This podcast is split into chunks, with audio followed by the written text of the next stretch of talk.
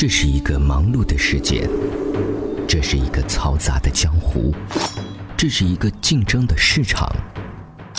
用管理的艺术，管之有效，让问题迎刃而解；理之有序，在人与人之间随意穿行。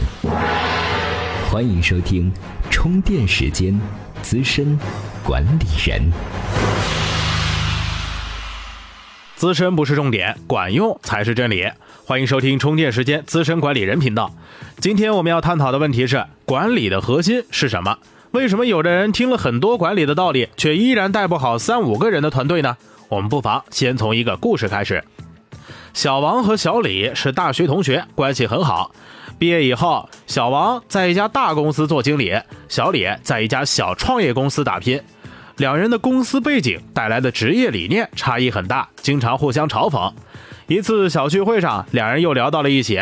小王说：“我们公司今年营收破千亿了。”小李说：“我做的调薪方案，老大已经同意了，平均加薪百分之十。”小王说：“我们公司今年拓展了海外市场。”小李说：“九月我们就完成了今年的任务，年终奖翻番，到时候请你吃饭。”小王说：“能不能不提那工资奖金那点蝇头小利呢？俗不俗气？”小李说：“哦，对了，我们计划明年实施股权激励制度。”小王白了小李一眼，默不作声的走了。我们可以看出来，小李说的都是工资奖金和自己切身利益相关的东西。小王很有集体荣誉感，把大公司宣传的很到位。然而这并没有什么用。说白了，你们公司的海外市场跟你有半毛钱关系。网上流传共产党当年的征兵广告，一句话简单明了。老乡，参加红军可以分到土地，直面利益，直通人性。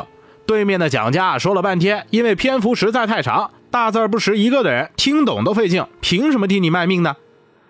有从事证券行业的资深人士说，据他观察，股权激励做得到位的公司，从计划上市到成功上市，都会快过没做股权激励的公司。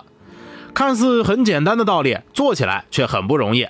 有家公司的老板计划上市，计划了五年，但销售和财务指标很烂，没有机构愿意在人群中多看他一眼。后来，老板痛定思痛，核心团队全部做了相当诱人的股权激励，几个指标完全是像打了鸡血似的上涨，两年内迅速好转，顺利上市。说到底，人的大部分关系是靠利益驱动的，企业也不例外。一个老板不可能靠理想和情怀去找一大帮人白给他干活。只有让员工活好，企业才能活好。经济学家说，企业管理的核心命题是分配，是利益的共享。一个企业乃至一个社会，如果不能与创造者共享利益，就不可能从根本上唤起全体的成员做贡献的意愿。那这个话题就聊到这里。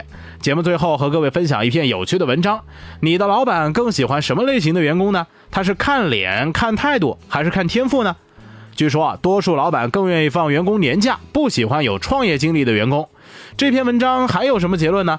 您只要在充电时间的微信公众后台回复“天赋”两个字，就能收到推送了。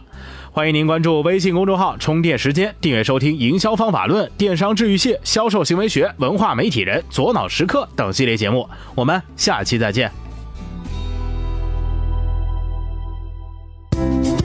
怎么样关注我们的微信公众号呢？您在微信内搜索“充电时间”，就可以找到加 V 的我们了。关注后赶紧开始每日签到，积分可以兑换礼品哦。随时随地，随心所欲，你的随身商学院。这里是充电时间。